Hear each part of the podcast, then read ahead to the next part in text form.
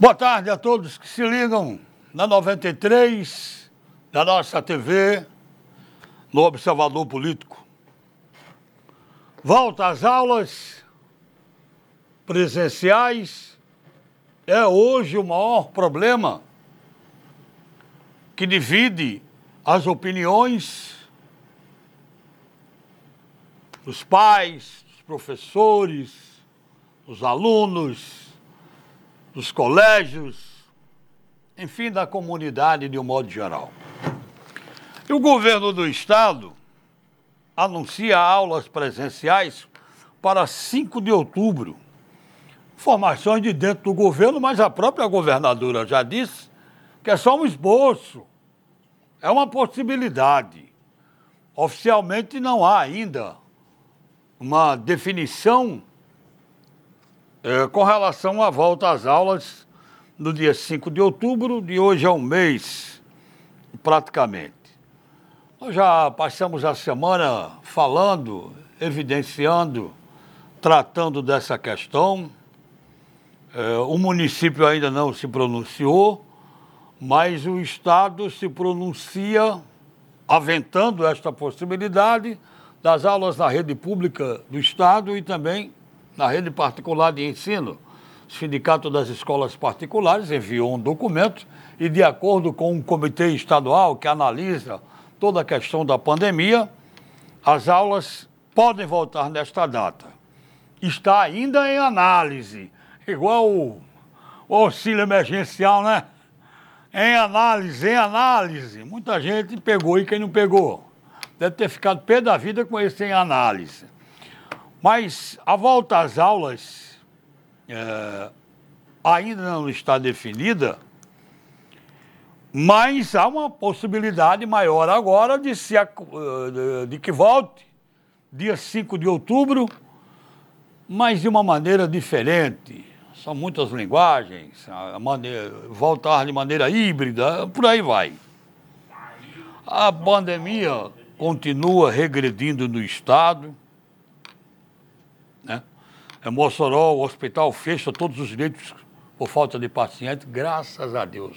Por falta de pacientes, os leitos dos hospitais em Mossoró, com relação à Covid-19, estão sendo fechados. Que notícia maravilhosa, né?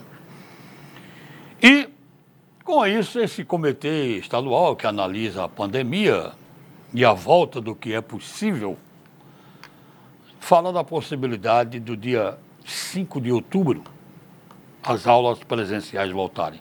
30% dos alunos em dias alternados, obedecendo rigidamente, intrinsecamente, todas as regras é, de segurança.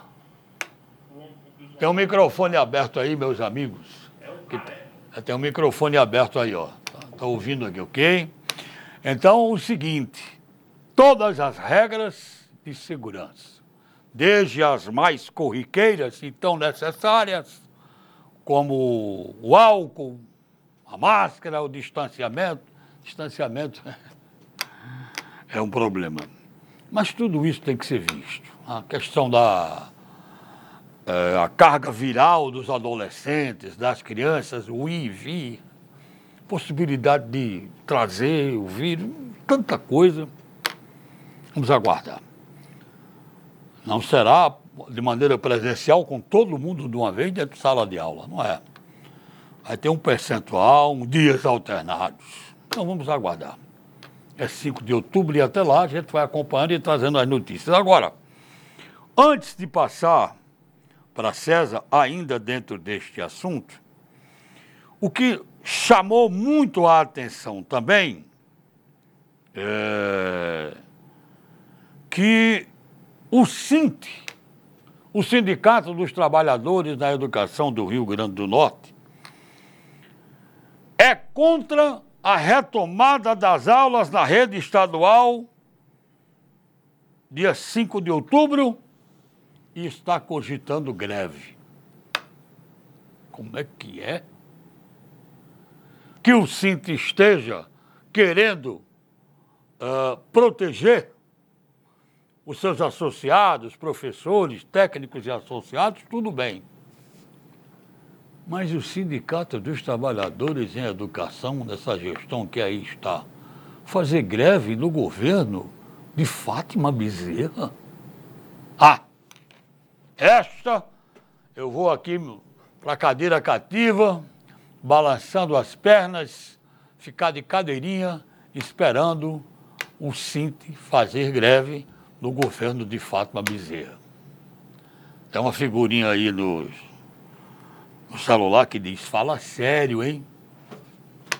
Pois é, a figurinha diz isso, que a gente pode repetir muito bem aqui. Fala sério, hein, meu? César, boa tarde.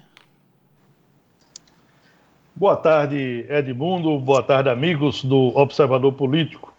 Olha, Edmundo, o SINT, o Sindicato dos Trabalhadores, dos Trabalhadores em Educação, fazer greve só se a governadora ordenar. O governador ordena, olha, faça greve. E evidentemente que uma greve do SINT é para interesse da governadora. Por quê? Porque, olha, ontem o governo anunciou que as aulas presenciais com todas as medidas, retornariam no dia 5 de outubro. Em seguida, a governadora uh, foi às redes sociais e disse que depende e que essa data é apenas uma previsão.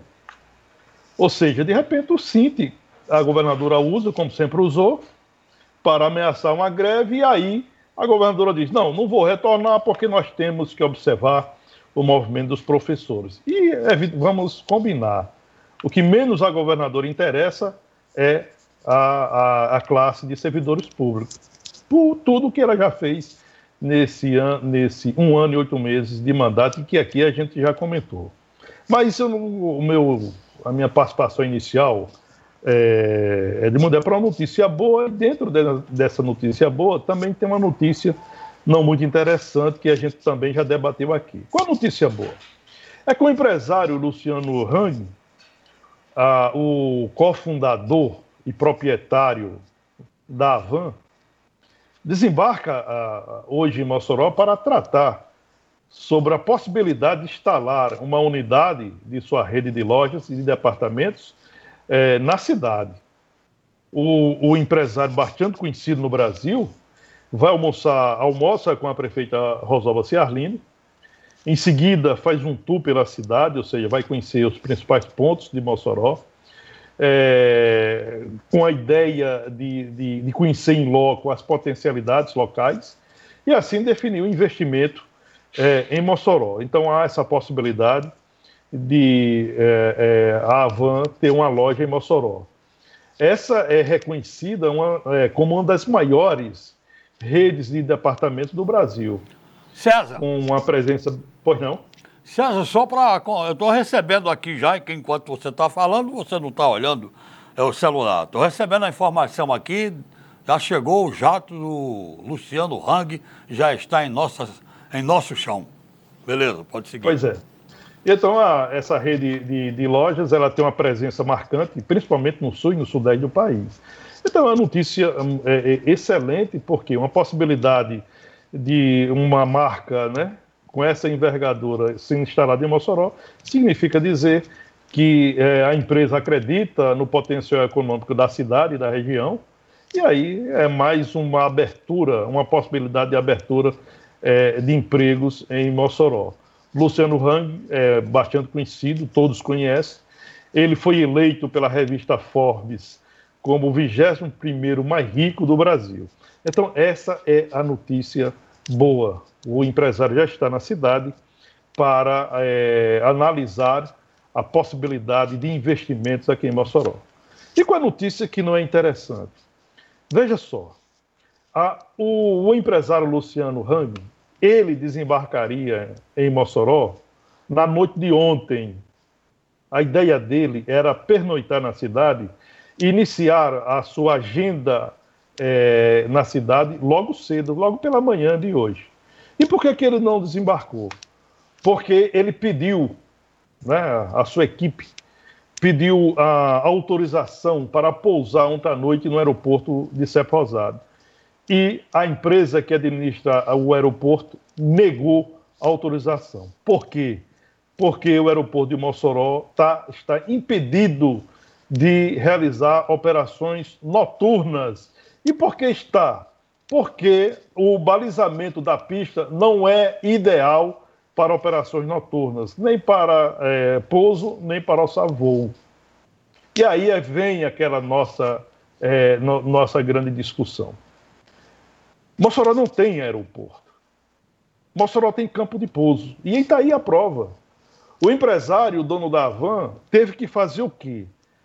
Teve que ir para Juazeiro do Norte, para aproveitar sua agenda no Nordeste, tratar questões também de investimento naquela cidade cearense, pernoitar em Juazeiro do Norte e vir para Mossoró somente hoje. Porque de dia, até às 18 horas, é permitido o pouso no, no, no, no Dicep Rosado.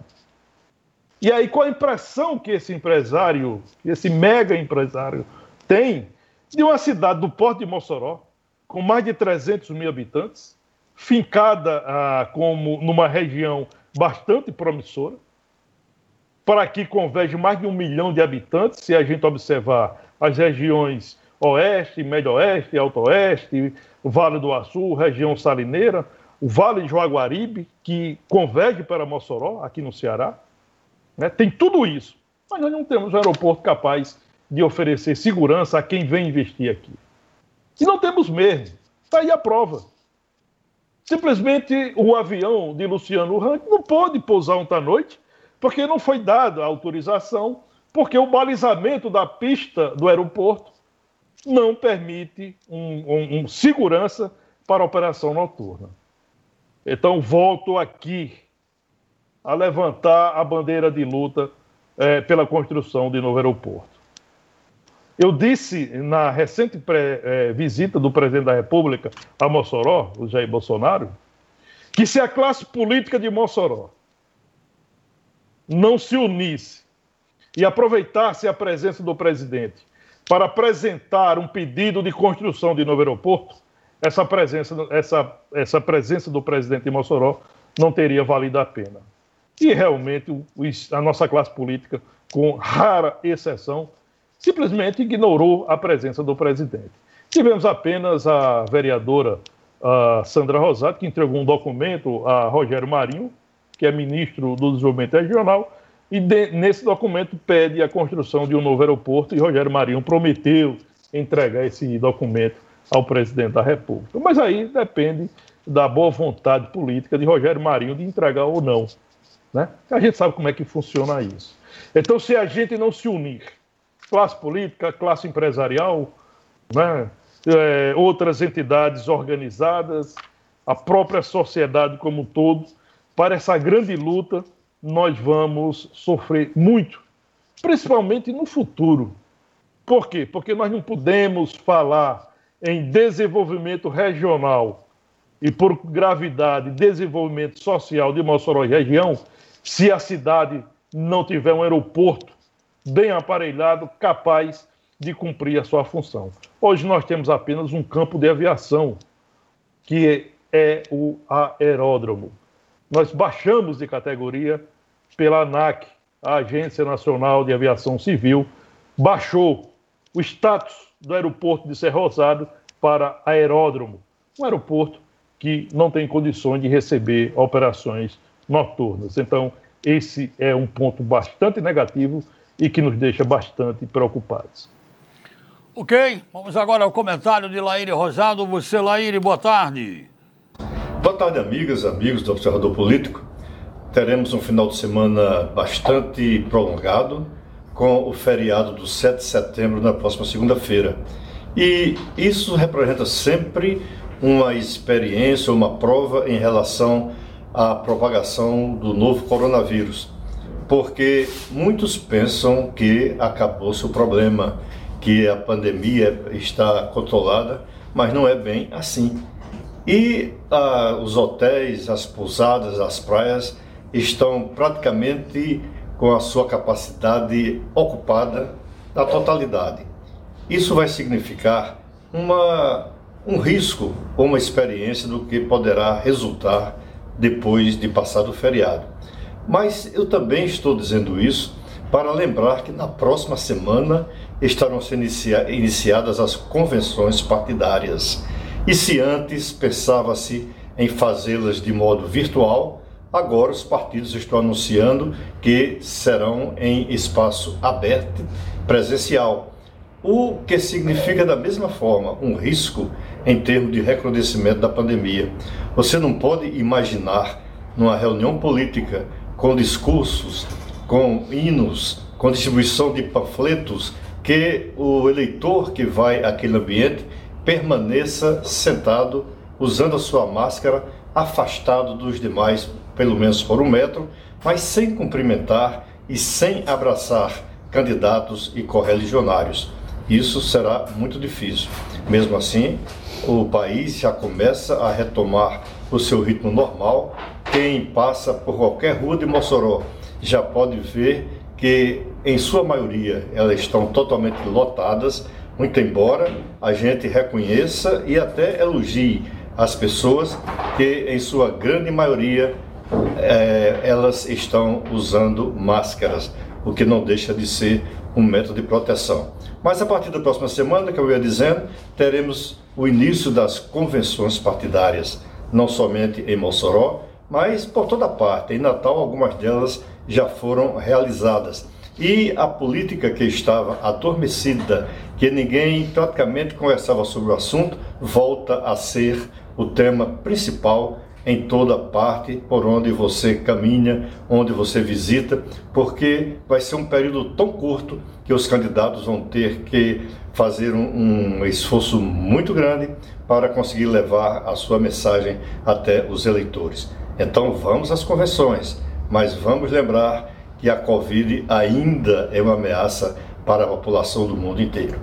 Obrigado a todos pela audiência, um bom fim de semana e até terça-feira, se Deus quiser. Ok, Laíre, obrigado. Vou registrar já aqui o pessoal que está interagindo com a gente. É, nossa amiga Zeneide, da ilha de Santa Luzia, está sempre ligada. Boa tarde, Zeneide, ela diz boa tarde, coração.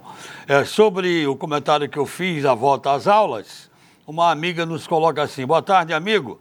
É um hiper problema, porque esse tempo todo, ela diz, minha sobrinha estuda numa escola estadual e até agora não foi feito nem, nenhuma adaptação foi feita até agora na escola. Minha querida, muito bom você colocar isso, porque vai ter que se fazer adaptação. Vai ter que se tomar providência. Não é vai voltar às aulas, tem tanta coisa para ser feita, inclusive é um protocolo de intenções, pode aguardar. Eu quero mandar um abraço aqui, um abraço forte, abraçado, a um cara que a gente tem contato com ele pelos grupos de, de redes sociais, foi radialista e hoje está nos quadros da Polícia Federal residindo em João Pessoa, meu amigo, nosso querido Décio Neves, um cara show de bola, tá me mandando aqui, ó, tô ligado, que coisa bacana, tá ouvindo o Observador Político, a 93, Rádio Resistência, em João Pessoa, Décio Neves, estava lá na 93, quando era 94, Rádio Tapu, trabalhei com Décio, ah, Décio, você, nos lembramos da história dos engenheiros do Hawaii, Pois é, engenheiros do Havaí, engenheiros do Hawaii. Décio Neves, um grande abraço, meu amigo, show de bola, é um prazer pra gente tê-lo como ouvinte aí em João Pessoa, ligado aqui no Som Amigo da 93. E antes que eu volte para César, chegando aqui vários assuntos uh, para a gente comentar, e para César também, principalmente, pegando carona no comentário de Laíre Rosado, Laíre falou sobre o feriadão. É, propício que não deve ser. Ah, final de semana prolongado, sete, é, setembro é segunda-feira, dia de independência do Brasil. Não vai ter parada militar, para não ter aglomeração. Agora, vai caber a consciência de cada um pegar sábado, domingo, segunda, invadir as praias, invadir não sei aonde e ficar todo mundo naquela curtição, naquela tremenda curtição. Ah? Já viu, sem máscara, não tem lá álcool. Uh, tomar uma cervejinha é bom, mas com os cuidados.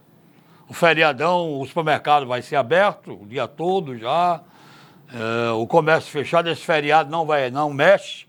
Nós tivemos feriados antecipados do 30 de setembro, feriado municipal, e 4 de outubro, feriado estadual.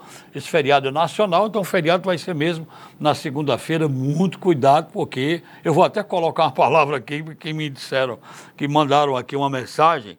O Pacheco isso é uma tentação esse feriado numa segunda-feira. É, mas tentação não é coisa divina, não é? Vamos deixar para lá. E tem mais. Vamos prolongando aqui um pouquinho, porque esse assunto é pertinente. O deputado Gustavo Carvalho entrou com um projeto proibindo, parabéns ao deputado Gustavo Carvalho, deputado estadual, proibindo paredão de som em qualquer parte do estado. Olha, eu quem, quem gosta, eu respeito. Mas não dá. Você gosta de paredão, mas você incomoda os outros. Aquele barulho. E paredão, você sabe, junta jovens, adolescentes, todo mundo, como as praias mostram aí, todo mundo, adolescentes, jovens, sem máscara, sem nada, bebendo em volta do paredão. Paredão está proibido. Projeto aprovado por unanimidade proibido paredão no Rio Grande do Norte. Onde tiver, a polícia chega e leva. Prende o paredão, tá? Então é bom ter cuidado com todas essas providências. César, você volta à vontade aí, mas já tem aqui é, pergunta aqui do João Neto, do Francisco Neto, do é, Francisco Chagas e Ana Paula Leal. Perguntando para você o seguinte: na volta presencial na Assembleia Legislativa, só o que está se falando é uma CPI contra o governo de Fátima Bezerra. Você acredita, César, que, isso, que essa CPI vai ser instalada? Olha, só um. Deixa eu só, só fazer uma, um registro aqui em relação ao comentário de Dr. Laíri, né? É, apenas um chamar a atenção a, que o Dr. Laíri falou que na, na próxima semana começa essa questão das convenções, tá, etc. Na realidade, já começou. As convenções é, aqui em Mossoró, nós já tivemos partidos, partido que já fez sua convenção. O PSC realizou sua convenção no dia 31 de agosto, o primeiro dia é, autorizado pelo calendário eleitoral, quando o partido homologou as suas candidaturas à Câmara Municipal e homologou a, a coligação majoritária com o progressista é, da prefeita Rosalba Ciarmini. Nós, inclusive, teremos amanhã, sábado, a primeira candidatura à Prefeitura de Mossoró homologada. Será da empresária Bianca Negreiros, né, do Podemos. O seu partido fará convenção amanhã em Mossoró, numa residência no bairro Nova Betânia, para homologar o seu nome à prefeitura e também homologará chapa proporcional à Câmara Municipal. Tá? Então, as convenções estão, estão sendo realizadas, perdão, é, dentro do calendário eleitoral e esse, esse período de convenções vai até 16 de setembro Evidentemente que na próxima semana nós teremos é, uma movimentação maior. Por quê? Porque na sexta-feira, dia 11, tem a convenção do PP para homologar a candidatura de Rosalba Ciarline. No dia seguinte, é, sábado 12, terá a convenção do Solidariedade para homologar a candidatura do deputado Alisson Bezerra. E no domingo, dia 13, a, a convenção do PT para homologar a candidatura da deputada Isolda Dantas. Os outros partidos pequenos que não vão ter candidatura, candidatura própria à prefeitura, sepa, ou seja, candidatura é, majoritária, farão as suas convenções nessas datas para definir apoio, ou seja, coligação majoritária com, esse outro, com esses outros partidos. Em relação, Edmundo, à questão da CPI para investigar gastos do governo estadual com recursos da saúde, é, gastos feitos de forma suspeita é um pedido feito que será apresentado pelo deputado Gustavo Cavalho, do PSDB, né? partido que, inclusive, apoia a, a, a, o governo do Fato na Assembleia, né? é o partido do presidente da Assembleia, mas Gustavo Cavalho vai apresentar esse pedido de CPI. E é motivado, é, é exatamente aquele contrato que o governo do Estado fez com uma empresa de fundo quintal, é, cujo interesse era num bairro do Parnamirim, um contrato no valor de 8 milhões e meio de reais para essa empresa prestar serviços com seis ambulâncias né, para é, dar suporte ao SAMU 192. Uma empresa que não tem veículos registrados no Detran, é uma empresa que foi aberta apenas é, em abril do ano passado, ou seja, quatro meses depois, após a posse da governadora. É uma empresa que não tem expertise em prestar serviços ao organismo público, não tem o contrato, nem uma experiência. Mesmo assim, ganhou um contrato de 8 milhões e meio de reais.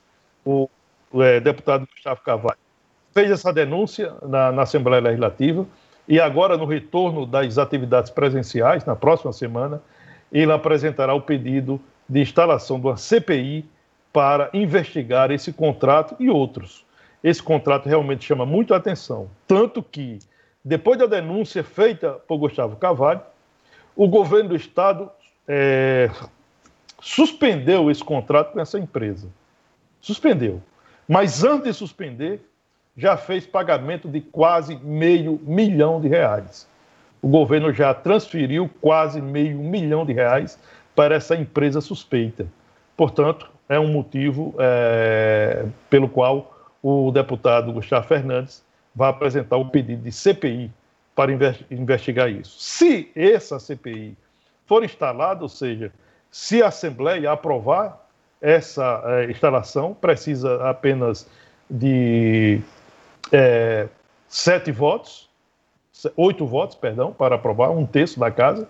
Aprovando, certamente outros contratos entrarão, inclusive aquele gasto de 5 milhões de reais que foram enviados esse valor foi enviado ao consórcio Nordeste é, para comprar 13 respiradores. Até aqui, nenhum respirador foi entregue, nem o dinheiro devolvido. Portanto, a Assembleia tem motivo de sobra para iniciar uma investigação séria, profunda, para saber o que está sendo feito ou o que foi feito com o dinheiro da saúde pública do Rio Grande do Norte.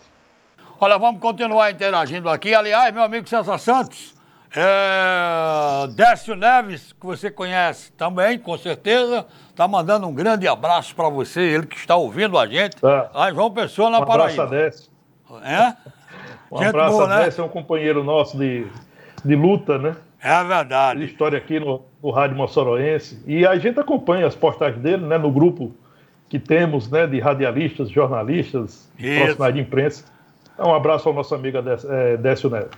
Ok, valeu, Décio. Olha, vamos aqui interagindo. O nosso amigo Antônio Hermínio está na escuta sempre, né? Ele diz o seguinte: Edmundo, algum político a nível nacional, na convenção do PP, dia 11, é, eu vou passar essa notícia para César e daqui a pouquinho, quando ele retornar, ele vai dizer se tem alguma presença, algum expoente do, do partido, do PP, no próximo dia 11, na convenção do PP. Né?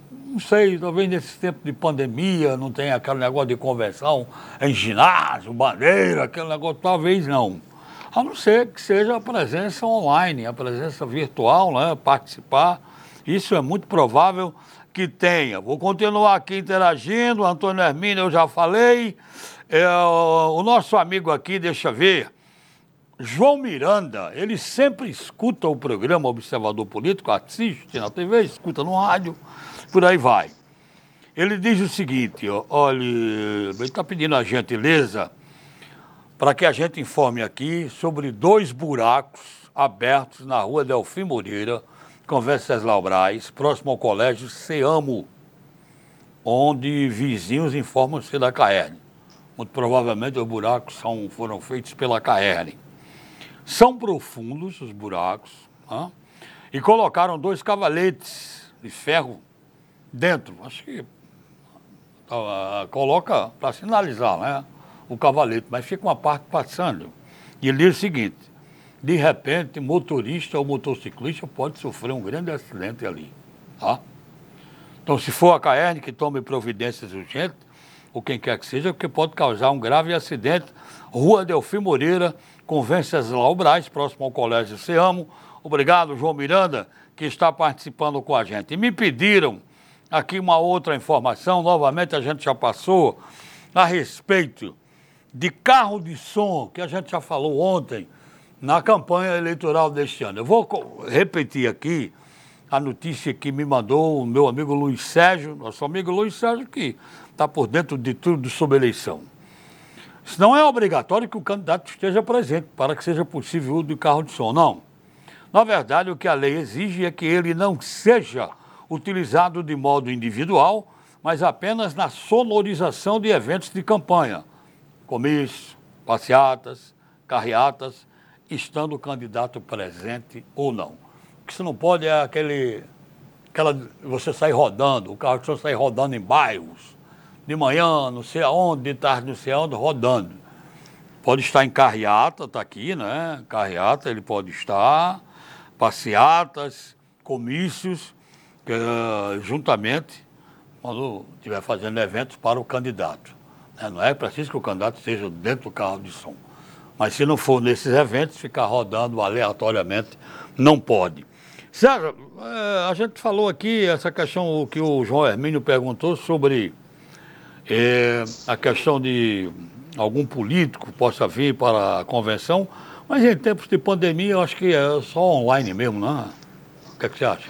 É, na realidade nós não temos informação, né? A assessoria é, da pré-candidata é, Rosalba Ciarline, quando eu digo assessoria política, né? Porque eu estou falando da pré-candidata, não estou falando da prefeita. Ah, e do próprio partido dela, né, o Progressistas, ainda não liberou a programação de sua convenção. Como a convenção vai ocorrer é, daqui a uma semana, evidentemente que no decorrer da próxima semana nós teremos, é, nós teremos detalhes desse evento uh, político que vai acontecer na sexta-feira. É, sabemos apenas o local da convenção, porque o edital de convocação já foi publicado. É, essa convenção vai ocorrer na, na, na, estrutura da Escola das Artes, né, de Mossoró e vai é, definir a candidatura de Rosalba Ciarline, como também a chapa proporcional do progressista. Agora, pegando esse gancho da, das eleições, é, me chamou a atenção uma entrevista de Antônio Lavareda. Né? Antônio Lavareda é o fundador do IPESP, um, um, um, tem um conhecimento raro de política e de campanhas eleitorais. E ele, nessa entrevista dada ao jornal Valor Econômico, ele disse que três fatores é, vão atravessar disputas, principalmente nas grandes cidades. Que fatores são esses? Crise socioeconômica, polarização política exacerbada e a pandemia. Isso no, no, no olhar criterioso de Lavareda. E ele disse acreditar que a pandemia conferiu um protagonismo grande aos atuais gestores, devendo levar a uma surpreendente taxa de reeleição dos atuais prefeitos.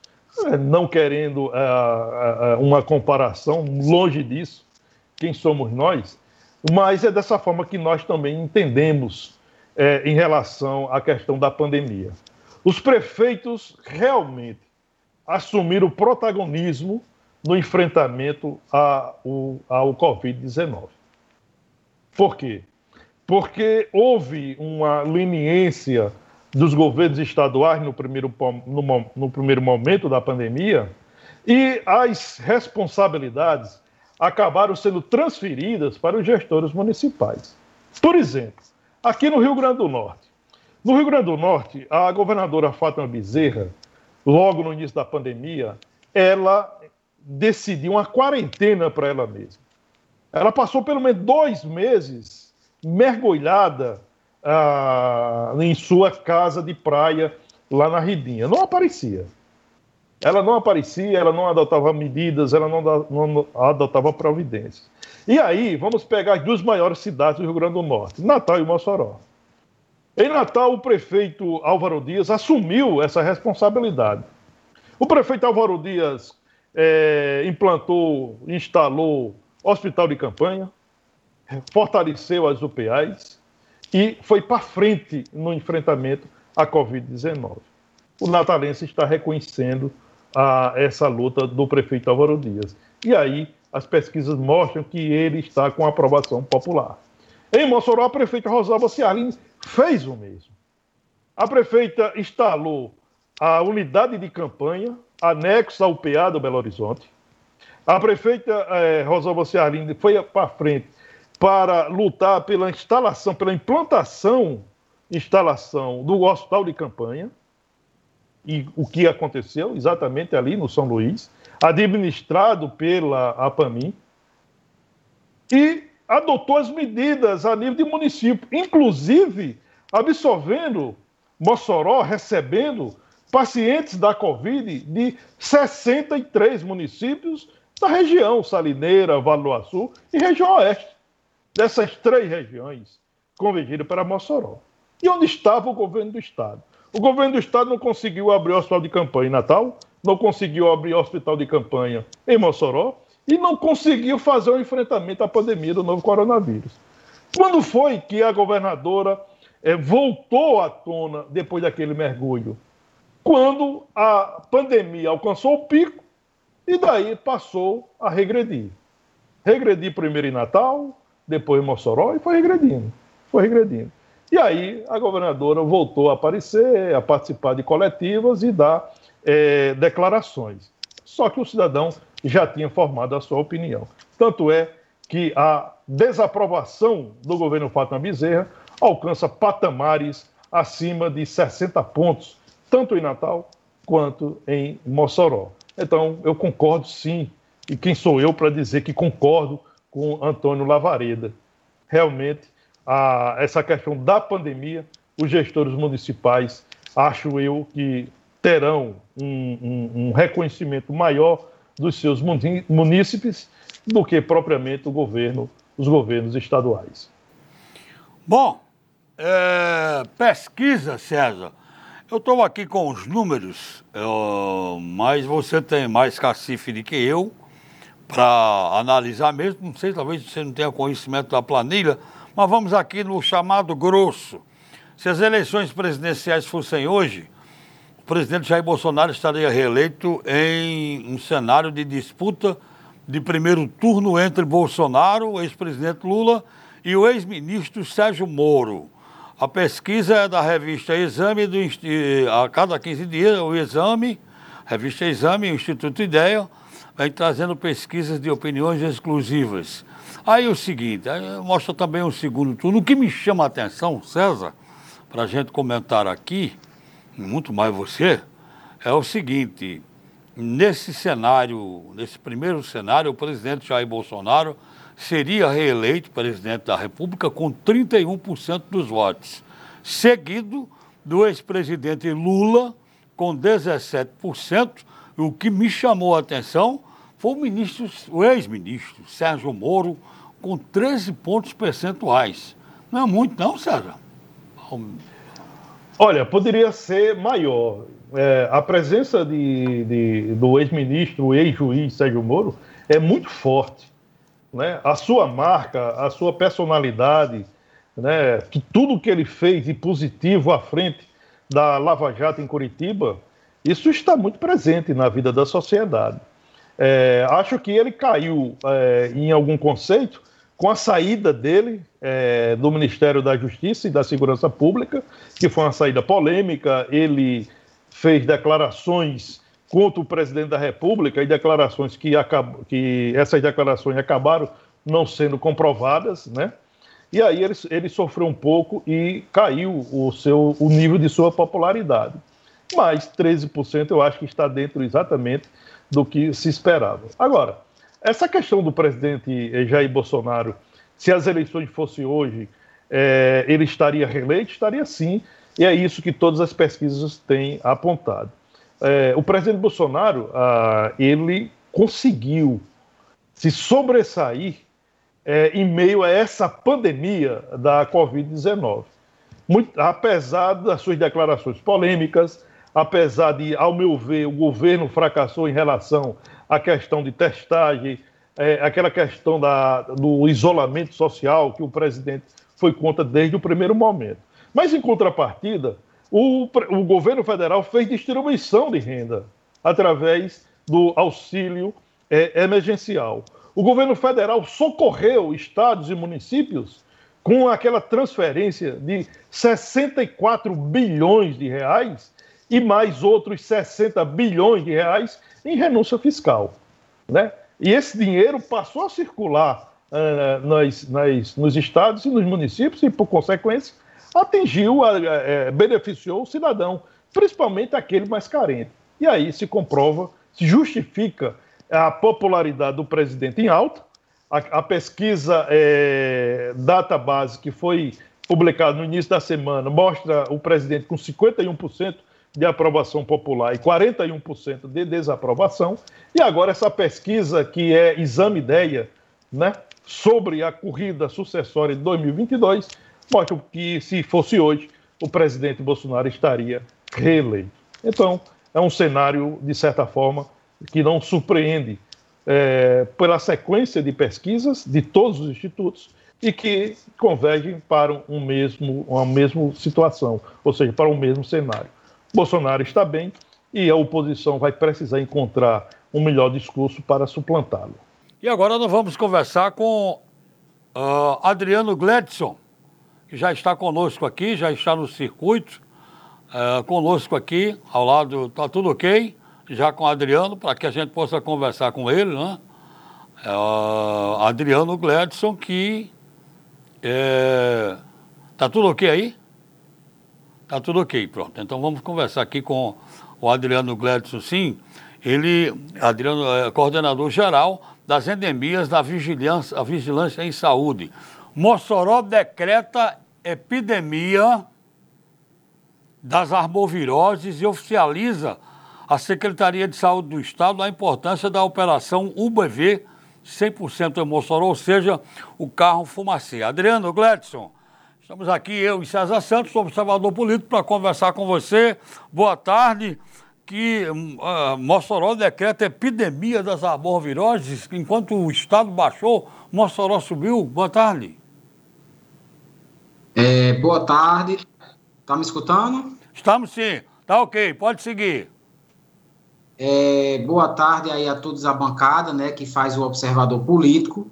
É, estou chegando agora da, das ações, que hoje nós fizemos várias mobilizações aqui na cidade de Mossoró, com a equipe que se encontra também da CESAP, aqui na cidade de Mossoró. Ontem eles é, desembarcaram aqui na Secretaria de Saúde Vigilância e Saúde para, junto com a Secretaria Municipal de Saúde, a gente montar a estratégia na cidade de Mossoró, em virtude, né, hoje Mossoró, ela registra 50% dos casos de dengue de chikungunya e zika aqui na cidade de Mossoró, certo? Não é que os outros municípios não tenham, mas é porque a vigilância da cidade de Mossoró é, tem feito seu papel de casa na questão de notificar e vigiar a questão da saúde do município de Mossoró. Então, é, nós ontem oficializamos né, a questão da operação UBV do carro fumacê na cidade de Mossoró. A partir do dia 14 de, de setembro, nós vamos, nós vamos trabalhar 100% da cidade de Mossoró e algumas localidades rurais no que compete Operação Carro Fumacê. César pode entrar no circuito com a gente, fica à vontade, César Santos, conversando com o Gladson. Adriano, Adriano boa tarde, bem-vindo ao Observador Político mais uma vez.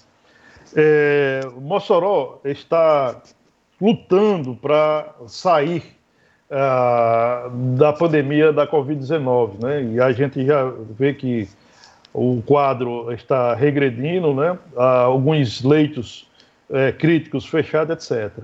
E aí, mas aí eu pergunto, é, Mossoró, é, numa epidemia dessas arboviroses, é, Mossoró está com a rede de saúde pública preparada para enfrentar uma epidemia? Olha, César, nós estamos sim preparados, certo? É, nós temos três UPAs, né, que todas elas têm uma, uma equipe de epidemiologia né, atenta na questão disso agora, na questão da, das arboviroses. Nós é, se reunimos, nós começamos a, a chamar todas as, as gerentes das unidades básicas de saúde para ter um olhar vigilantes né, no que compete à questão das arboviroses. É, a gente, graças a Deus, é como você frisou bem, a gente está é, saindo, está tendo um alívio maior na questão da, do Covid-19, graças ao grande investimento feito pela gestão, né, é, com, com um trabalho, vamos dizer assim, um trabalho que foi realizado e está sendo realizado, um trabalho é, junto com a Vigilância Sanitária, Vigilância e Saúde e Secretaria Municipal de Saúde, tem feito um trabalho é, brilhante na questão do Covid e é, a gente é, vem lutando também agora na questão do, das arboviroses, só que a gente, César, a gente enfrenta alguns problemas que, nesse momento, o Ministério da Saúde, né, há alguns meses, é, de, é, soltou uma portaria que é, orientava né, aos agentes de endemia não entrarem dentro das casas. Então, isso foi o que aconteceu. O que hoje a grande problemática é que os agentes não conseguem entrar dentro das casas para fazer o uso do, do, do larvicida para combater o, o, foco nessas casas. Então, é por isso que o grande é, é, aumento de casos na cidade de Mossoró. Adriano, é importante a gente colocar aqui é, sobre falar sobre o carro fumacê, porque é o seguinte, o que ligam pedindo carro fumacê em bairros é uma coisa muito séria. Eu pergunto a você, agora uma ótima oportunidade, Adriano Gledson, qual é a importância do carro fumacê? Aquela fumacinha mata o mosquito Aedes aegypti. Nos fale sobre essa questão do carro fumacê.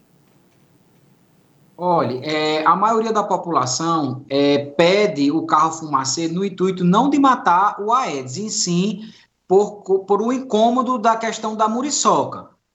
Só que a gente sabemos quando a operação começa a passar, os carros começam a passar na, na cidade de Mossoró, então o que for de inseto, o, o carro vai eliminar, inclusive até as abelhas. Nós temos vários criadores de apicultores aqui no município de Mossoró que é nos bairros, a gente tem que fazer uma mega logística, chamamos todas essas equipes de apicultores uhum. para que a gente monte uma estratégia para que não aconteça nenhum dano, nenhum crime ambiental na, no que comporta a questão das abelhas.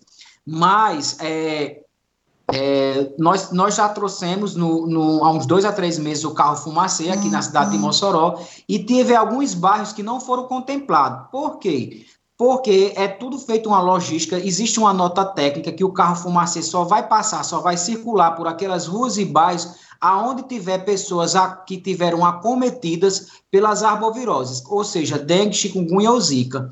Então, tinha bairros aqui na cidade de Mossoró que muita gente foi, adoeceu, mas não tinha como provar, né? não tinha é, notificações. Então, o Ministério da Saúde só trabalha com esse termo. Só o, a, o, a rota do, do, do carro só passa se tiver notificações. Então, a gente, é, em virtude da pandemia, as pessoas adoeceram, não queriam buscar o serviço tanto na unidade básica de saúde como nas UPAs, então foi criando essas subnotificações. Então a gente explicou para o Ministério é, da Saúde da importância do retorno do carro fumacê para a cidade de Mossoró, para que a gente pudesse combater os 100%, né, mesmo que alguns bairros não tenham notificação, mas para que seja feito essa operação BV. Então, assim, deixar bem claro que o carro fumacê ele só elimina os mosquitos que estão voando. Aquele foco que se encontra lá naquele tanque, na sua caixa d'água, vai permanecer, porque está aberto. Não, não, nesse momento, tem algumas casas que os agentes não têm acesso pelas laterais para poder entrar, então fica muito difícil esse trabalho. É, Adriano, de que forma a população pode é, é, colaborar e ter uma participação decisiva é, nesse momento, que eu diria um momento bem preocupante? Olha, César, é uma boa pergunta, certo? O apoio da população, a gente sabe que mais de 85% dos focos estão dentro das suas residências. Né? E a gente tem ainda um, um, um de, de 35% a 40% de pessoas ainda em isolamento. A gente não sabe por quê, né? É, vem aumentando esses números de casos de dengue de chikungunya na cidade de Mossoró. É, a gente já, esses, esses dias agora, nós diagnosticamos 17 gestantes né, que adquiriu a Zika, então nós estamos muito preocupados, acreditamos que o próximo ano terá muitas crianças com microcefalia na cidade de Mossoró. É, a gente até orienta essa gestante para que ela faça o uso abusivo do repelente, roupas é, é, mangas, mangas compridas, roupas claras, para evitar esse, esse mosquito longe dessas gestantes. Então, assim, o papel da população é fundamental para que eles consigam é, verificar nos seus quintais, para saber se as caixas d'água deles estão devidamente cobertas, porque só o trabalho do agente de endemias e da equipe técnica da vigilância, a gente não vai, não vai avançar muito se não tiver o trabalho e o olho do dono da casa.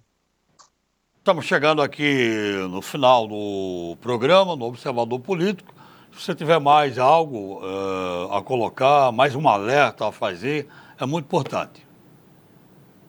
É, aproveitando é, o espaço né, e, o, e o, a grande audiência desse programa, nós também demos início a semana passada é, a campanha antirrábica, né, a campanha contra a raiva na cidade de Mossoró. Então, a população que estão nos assistindo, quem tiver cães e gato, nós, nós também estamos vacinando. Nós temos uma unidade fixa que é, funciona a unidade de vigilância zoonose, que foi reaberta esses dias agora, que lá em 2014 foi fechado pela gestão, a gestão passada, e nós estamos é, com a unidade de vigilância zoonose lá no bairro Nova Betânia, onde funcionou a Casa de Apoio ao Câncer Infantil. Então, a população que quiser antecipar é, vacinar antes do dia D, nós estamos recebendo os cães e gatos para vacinar, como também no lado do Alto São Manuel, nós estamos com a unidade de, de vizinha à unidade de pronto atendimento, a UPA, na unidade Maria Soares, vacinando manhã e tarde. Estamos com duas equipes volantes na zona rural e também trabalhando com um agendamento a partir de cinco animais. Então, as pessoas que quiserem vacinar ou quiserem ligar alguma informação, é só ligar no 3315 48 33 e solicitar é, é, a visita dos agentes para vacinar esse animal. Adriano Gledson, muito obrigado pela entrevista. Um grande abraço. Tomara que a população possa é, acompanhar o que se pede, fazer o que se pede, porque realmente a coisa pode ficar muito complicada. É, eu, o coronavírus, a Covid-19, é uma coisa louca. Hein? Mexeu com. matou pessoas no mundo inteiro. A dengue, a chikungunya, a zika, não matam em larga em escala, não matam tanto, mas maltratam demais. César, estamos aí a um minuto final, mais algo a acrescentar? Não, eu acho que a entrevista de Adriano foi bem esclarecedora, né? E serve de alerta. A população tem que observar isso aí. A gente ficou aí anestesiado durante cinco meses com a questão da Covid-19, Covid-19, Covid-19, é, mas é, outras, outras doenças, outras patologias, elas passaram a crescer dentro da cidade, né? Inclusive essas arboviroses, que é bastante preocupante, né? Você ter aí Mossoró com 50% dos casos em todo o Rio Grande do Norte, é preciso que a vigilância sanitária faça o seu trabalho, mas também que a população participe colaborando para o enfrentamento a esse problema sanitário. Ok. E aqui, Edmundo, nós vamos ficando por aqui, né? mais uma semana cumprida né? de, de trabalho. Essa é a última edição da semana. Olha, nada de desgosto, nem de desânimo. Se acabas de fracassar, recomeça. Isso é um ensinamento do imperador romano Marco Aurélio. Uma boa tarde a todas, a todos. Bom fim de semana, bom feriado de 7 de setembro e estaremos de volta na terça-feira, se Deus assim nos permitir. Ok, um bom final de semana, é, prolongado. Você sabe os cuidados que deve tomar, sabe? Então, vamos ter esses cuidados Terça-feira de volta aqui, se Deus quiser. Tchau.